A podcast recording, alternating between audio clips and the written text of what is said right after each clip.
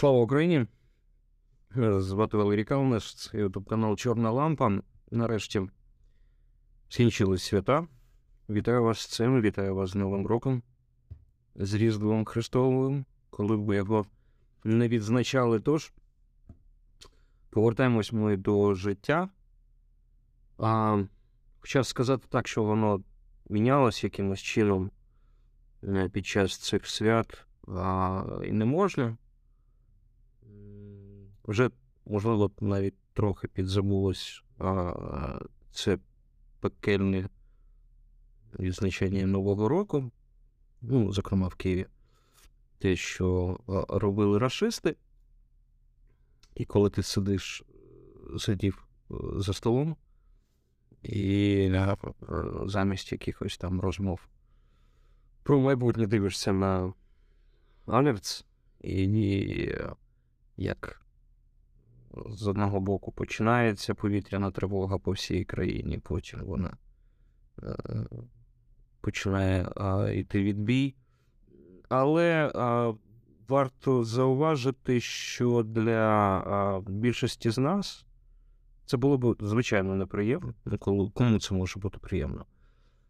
Але та головна думка, та головна ідея, на яку покладався Путін, що а, можна нас якимось чином змусити до внутрішнього заколоту, аби ми почали вимагати від влади припинення війни на будь-яких умовах, але тільки щоб ми перестали таким чином відзначати свята, щоб ми повернулись і до звичайного там електрозабезпечення. Це все марно, це все не спрацювало. А, До речі, так співпало. Хоча я я багато вже разів казав, що не вірю у співпадіння. Про книжки. Про книжки час новорічних свят мені довелося прослухати. Прослухати а, одну книжку, вона вона російською мовою. Зветься вона Последний книжний магазин в Лондоні.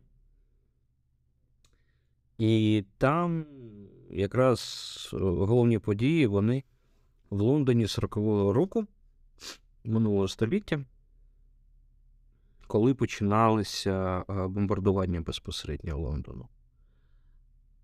Це дуже мила, це дуже спокійна а, е, книжка. Вона ну, така, вона дуже душевна. Тому, якщо є можливість, саме послухайте її. Здається, пані Федорова і начитувала. І коли ти слухаєш про те, як починалося бомбардування, як люди спочатку ігнорували а потім ховалися в, на станціях метро.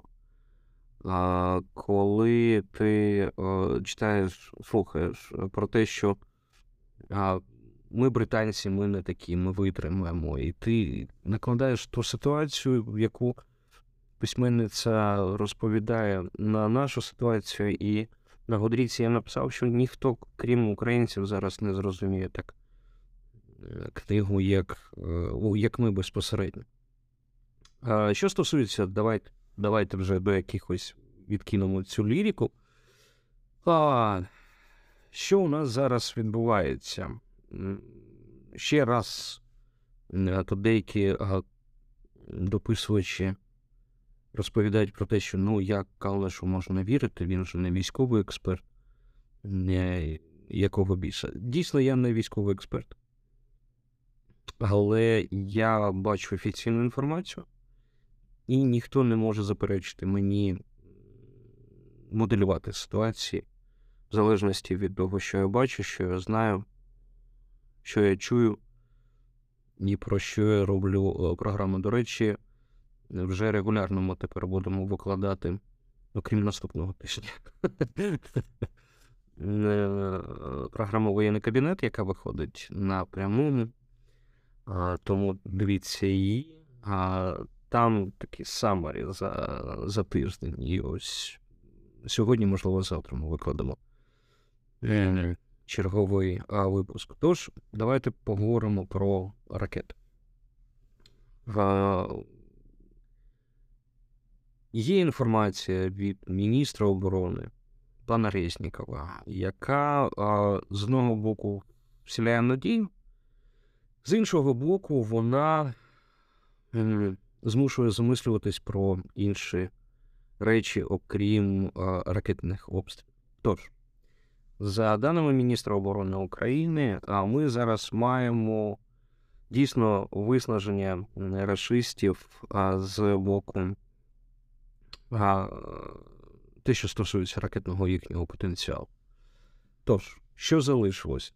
Не варто говорити, скільки було, варто говорити, скільки залишилось. Тож, е, безпосередньо іскандерів залишилось 93, 92 ракети. Це 11% від всього їхнього потенціалу, який був іскандерівський. Так? А Це мається на увазі іскандер М723. М728, їх залишилось 52 ракети, теж іскандер.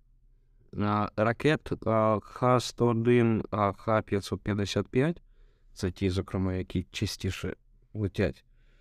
По Україні їх залишилось 118 штук.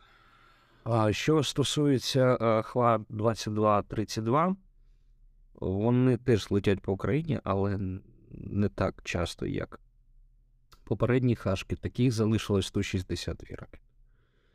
А кінжалів залишилось 53 і калібрів залишилось 59. Тобто, коли ви чуєте про те, що виснажується і ракет залишається на 2-3 на 2-3 ракетні атаки, плюс-мінус це відповідає дійсності. Чому?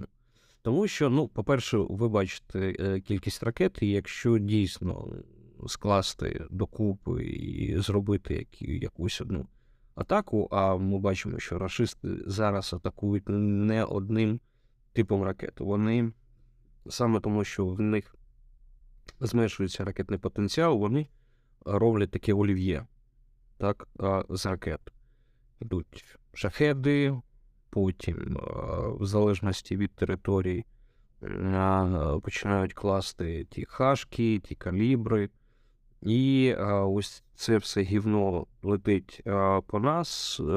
Наша доблісна ППО працює як може, і ми зараз маємо десь 80-85% збиття. Це це дуже добре. Є ще один е, тип ракет, вони, на відміну від тих, про які я сказав, вони не, не настільки точні.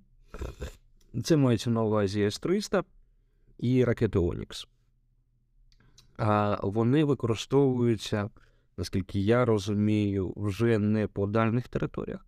Вони використовуються на лінії розмежування, там, де стоять безпосередньо расисти на на недалекій відстані від українських міст або від українських позицій. Тому те саме моє рідне Запоріжжя, чому його обстрілюють саме ракетами С-300, тому що в них невелика дальність, а лінія фронту десь плюс-мінус 40 кілометрів від міста. Тому саме таким типом ракет а, і обстрілюють. Що, до речі, що стосується шахедів, то за офіційною інформацією від того ж самого міністра оборони, а, той потенціал, який був у рашистів по шахедам, а, по безпілотникам це шахет 131, 136. Він е, також е, вже дуже суттєво зменшився. Ну, на майже на 90% він зменшився. І за даними Міністерства оборони, залишилось десь 90 безпілотників е, цього іранського виробництва. І все так виглядає. Ну, це ж добре. так? Коли менше ракет, це добре. Міркування з цього приводу. А, Якщо Росія для себе вирішить, що та тактика, яку вона використовує останні скільки вже 4 місяці, а саме закидування ракетами України, намагання вибити нашу енерго... енергетичну інфраструктуру, вона буде, вони будуть вважати її доречною, то ця практика е, продовжиться і вона буде вирішуватись за рахунок, по-перше, власного виробництва, по-друге, намагання закупити ті самі балістичні ракети, ті самі шахеди у країн-партнерів своїх. Їх небагато. Направду, тільки у Ірана є такий військовий потенціал, який може допомогти якимось чином Росії. Можливо, це ще буде Північна Корея, а є ще якась Венесуела, є ще якісь Сомалі, ну це країни Півдня, там е, з ракетною зброєю не дуже не дуже сильно. Тож, власне виробництво важко сказати по кожному типу ракет, але щоб ми розуміли, воно зменшилось в рази по деяким позиціям десь так в 5-6 разів. Власне виробництво. Чому працюють санкції? Санкції не дають можливості постачати деталі, постачати чіпи, робити якусь там високоточну зброю, тому те, що летить останнім часом, зокрема, це дійсно гівно. Якщо ми говоримо там про безпілотники, спілкувався з декількими, е, з деякими хлопцями, які е, саме профілюються на безпілотниках, так ось вони, коли побачили орлани російські, так ці орлани там знаходився е, фотооб'єктив простої полупрофесійної камери. Ну, вони скручують ті об'єктиви, вставляють в е, орлани і таким е, чином спостерігають, проводять розвідку. Ось. Це саме стосується і безпосередньо ракетного потенціалу. Так ось, якщо вони виберуть таке рішення і будуть вважати, що потрібно закидувати ракетами. Е, ну, це ж радянська армія, по суті, своїй, так? Вона не керується якимись логічними викладками, вона не глучка. Сказали йти в атаку, йти в атаку. А чи треба, чи треба, чи можна якось зробити все інше, це не працює. Тому дебілізм Російської Федерації нам на руку. Другий момент, чому скоріш за все, ми на якийсь час забудемо про ракетні обстріли, і далі ракетні обстріли, можливо, в нас будуть вже не кожен тиждень, а можливо, кожен місяць. Це тому, що расисти, е, судячи з усього, починають обирати іншу тактику. Зменшення ракетного потенціалу взагалі те, що дехто називає снарядним голодом, воно призводить до того, що, не полишаючи намірів захопити Україну, тактика буде змінюватись на більш зрозумілу для расистів, а саме піхота.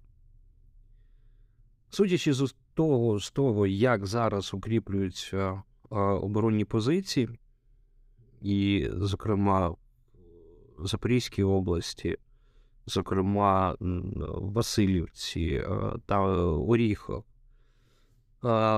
вони виходять з того, що, по-перше, вони чекають нашого наступу.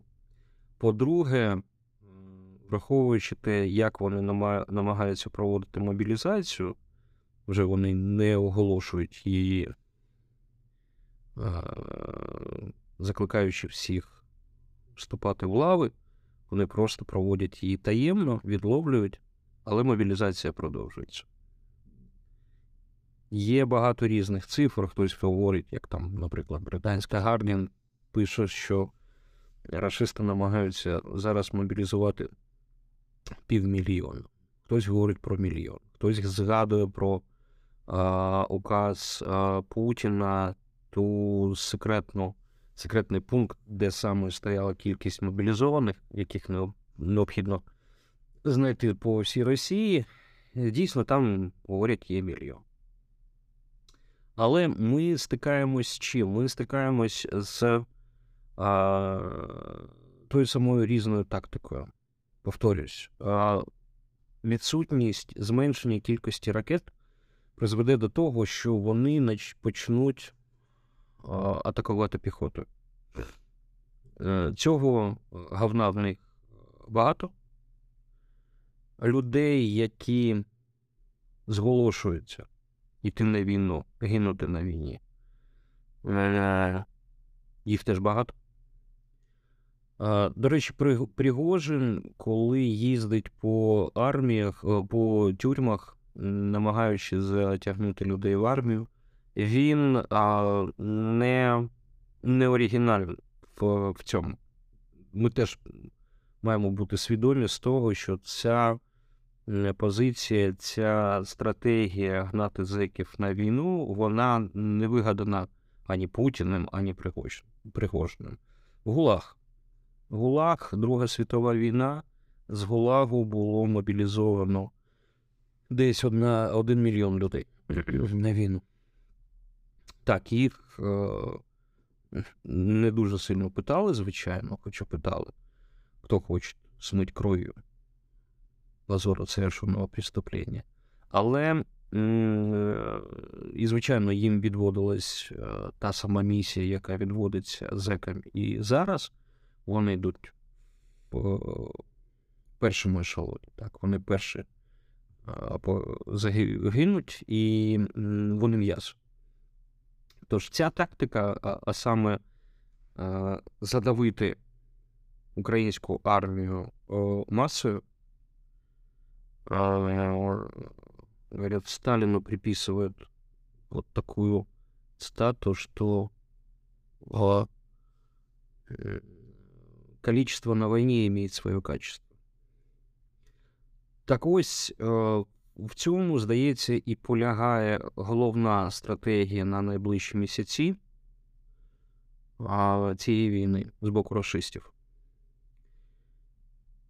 Якщо проаналізувати новорічні, післяноворічні заяви українських можновладців, а в даному випадку я маю на увазі і президента, і секретаря РНБО, і міністра оборони, і главкома Валерія Заложного. Е, всі, окрім Буданова, керівника ГУРМО, вони сходяться на тому, що нас очікує в найближчий місяць-два наступ з боку расистів. Чому я відокремлюю Буданова? Тому що Буданов навпаки. Він впевнений, що вже навесні ми будемо йти в наступ. Звичайно, з одного боку, одно, одне іншому не протирічить. Так? Москалі можуть піти наступом, ми цей наступ відбиваємо і саме навесні переходимо в контрнаступ. Можливо, і так. Можливо, це хтось бачить якісь напівпорожній або напівповний стакан. Тим не менш, е, це вже стало консенсусною думкою, що місяць-два і нас чекає наступ е, Росія.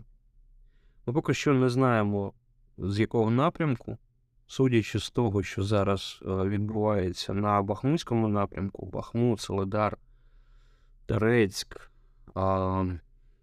там ад там ад, не мені про нього розповідати. Е, подивіться, що викладає, які відео викладає е, Юрій Бутусов. Ви зрозумієте хоча б натяк на те, що там відбувається насправді. Можливий наступ там. Нема сенсу спекулювати, з якого напрямку підуть. Те, що ми бачимо і бачать наші прикордонники на на півночі, мається на увазі в Білорусі, так виглядає, що там відбувається концентрація військ, але це війська навчаються, вони проходять якісь вишкіл, а потім повертаються знову тобою і з'являються на Донбасі, зокрема, або в Запорізькій області. Ось тому наш прикордонник, оце вже вірусне відео, так сказати, оці, воно все демонструє. А білоруси, білоруська армія і Лукашенківська армія, так буде точніше, будуть повними ідіотами, якщо а, захочуть сунутися е, на територію України зі свого напрямку. Я навіть крию великої таємниці, як кажуть люди, які живуть в прикордонних областях, ми навіть по гриби вже перестали ходити. Не тому, що зима, а тому, що а, починаючи з весни, так, літа, там мінується все. Все. Подивіться на географію, подивіться на ліси, і ви зрозумієте, що треба бути е, самовбивцею або піти е, з цього напрямку. Тому, скоріш за все, Білорусія буде такий е, полігон, е, який, е, де готуються, а потім перенаправляються люди. люди. Е, Рашисти на, на Східний фронт.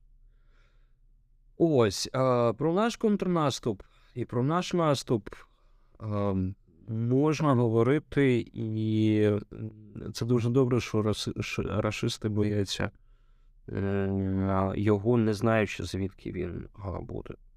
Напрямків, направду, не дуже багато. Спекулювати теж немає жодного сенсу. Генеральний штаб вираховує все, і якщо ви бачите, що ну окей, можна говорити про харківський напрямок, так, напрямок Куп'янську, можна говорити про Запорізький напрямок, не можна говорити про м, Донецький і захоплення Донецька або Луганська, скоріше Донецька, ніж Луганська. Е, І це буде така деморалізуюча історія, якщо, наприклад, ми зараз підемо в наступ і візьмемо Донецьк. Навряд чи, скоріш за все, мова буде йти про наш захід з півдня, форсування Дніпра в районі Херсону, і потім вже захід на, на Крим. Хоча це теж виглядає дуже цікаво.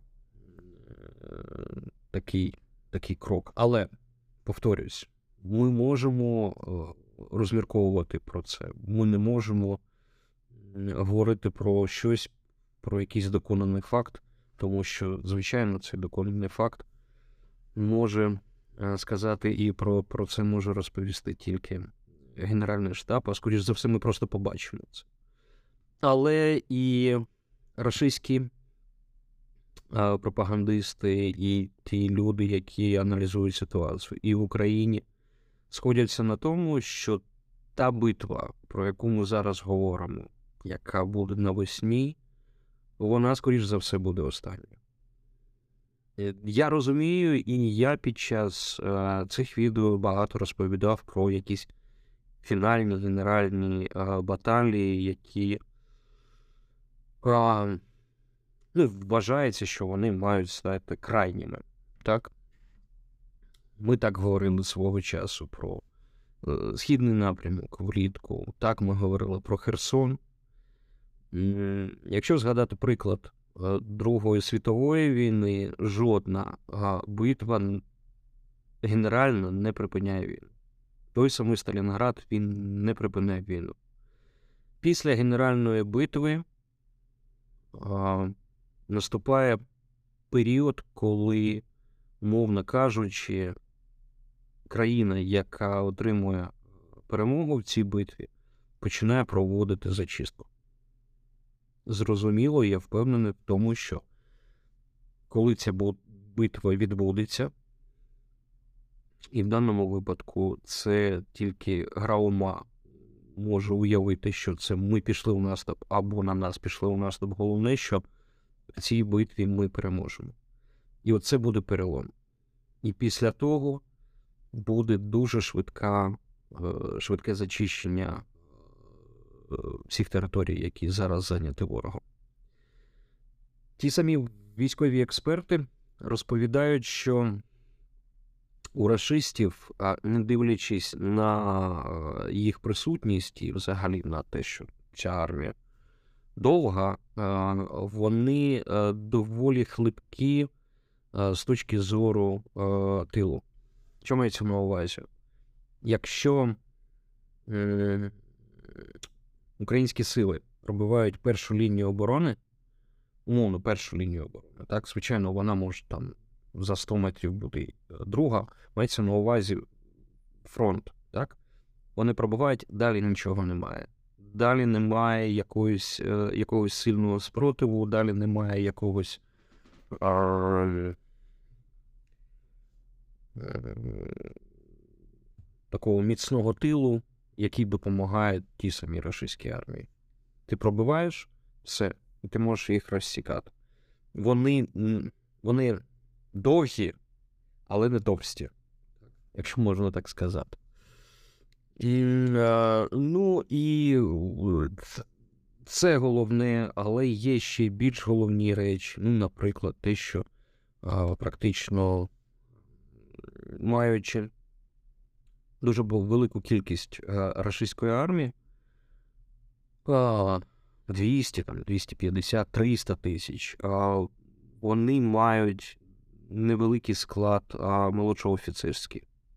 І це дуже добре тому що командування і командири на них відсутні. Третя головна і дуже важлива для України річ полягає в тому, що ці рашистські війська вони не креативні, вони не творчі, вони живуть в парадигмі Радянського Союзу. І та сама Макіївка тому підтверджує. Можна знайти відео, в мережі, де один з тих, хто вижив під час новорічної ночі в Макіївці в ПТО, він розповідає, як вони там опинились. Все те, про що розповідає Російське Міністерство оборони, всі ці побрехеньки стосовно того, що була велика концентрація мобільних телефонів, і ось саме тому їх зафіксували і е, пальнули Хаймарсом і накрили всіх. Все це не просто брехня. Все це неповага е, рашистських генералів навіть до своїх солдатів. Вони їх здають, вони їх не поважають, вони а, вішають на них всіх собак, вони винять їх в їх же смерті. Так ось, е, що стосується цього відео. На цьому відео є чоловік розбитий. Згодом він помер. Хтось говорить, що від рана, а хтось говорить, що від цього вітру. Так ось він розповідає два моменти. Перший момент всі, навіть окуповані Макіївці, знали,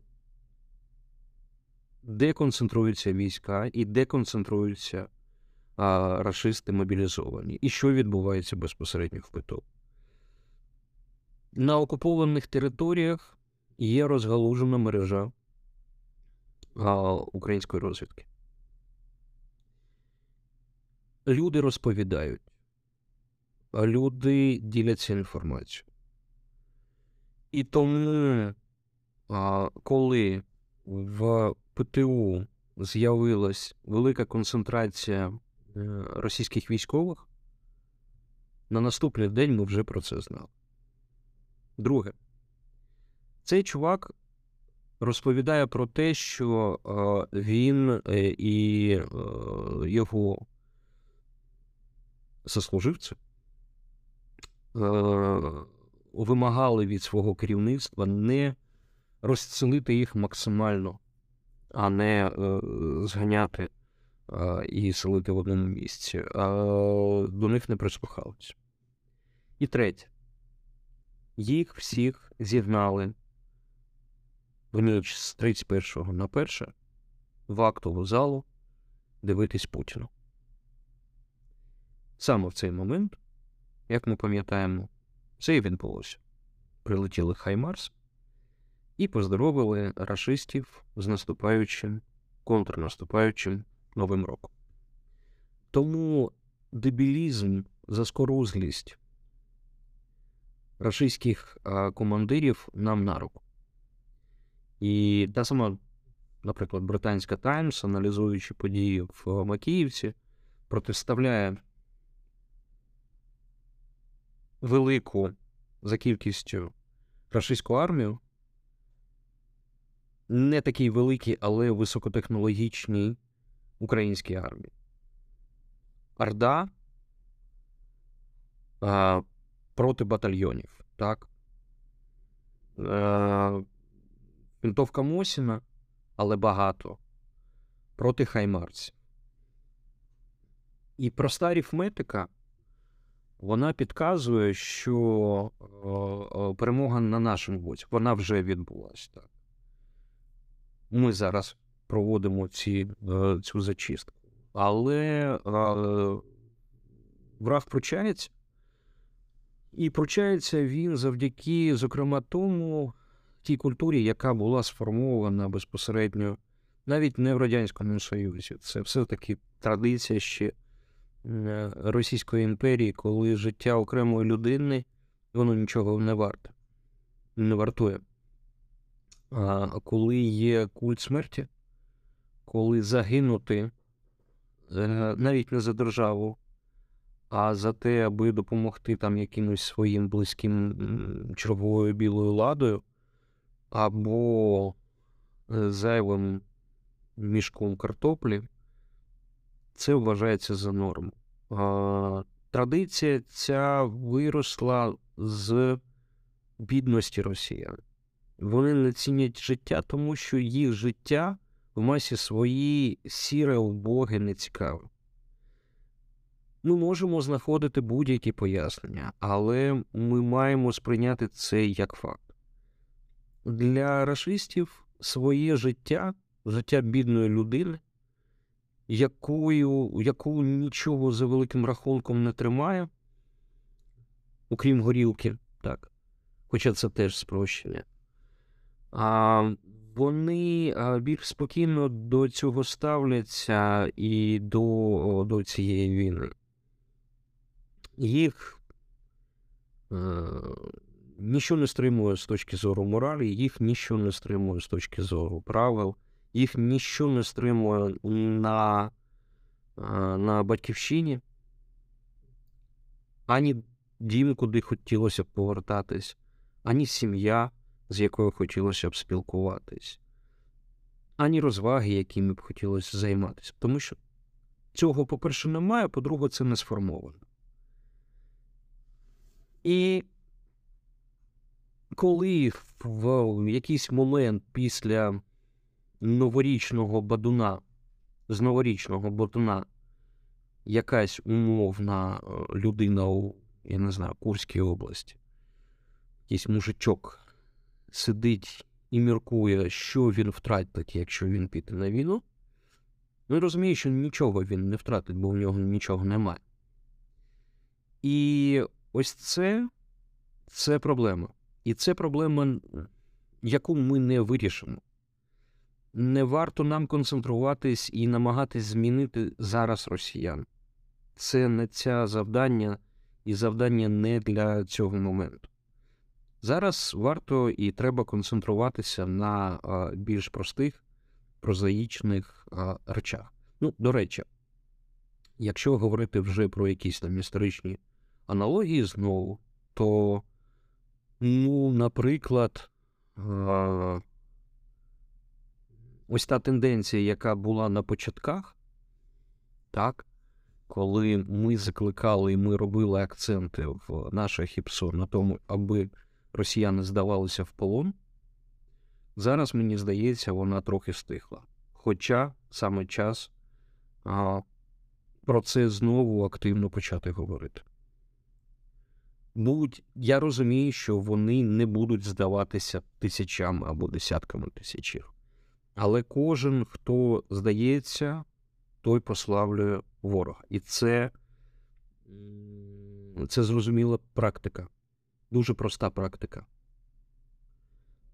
Якщо ми, звичайно, її рівняємо з зміною там, ідеологічних і психологічних патернів е, росіян. Ні, з ними треба працювати рівно так же, так е, примітивно, як вони мислять. Тому про загальну філософію, про е, світобудову ми поговоримо вже потім.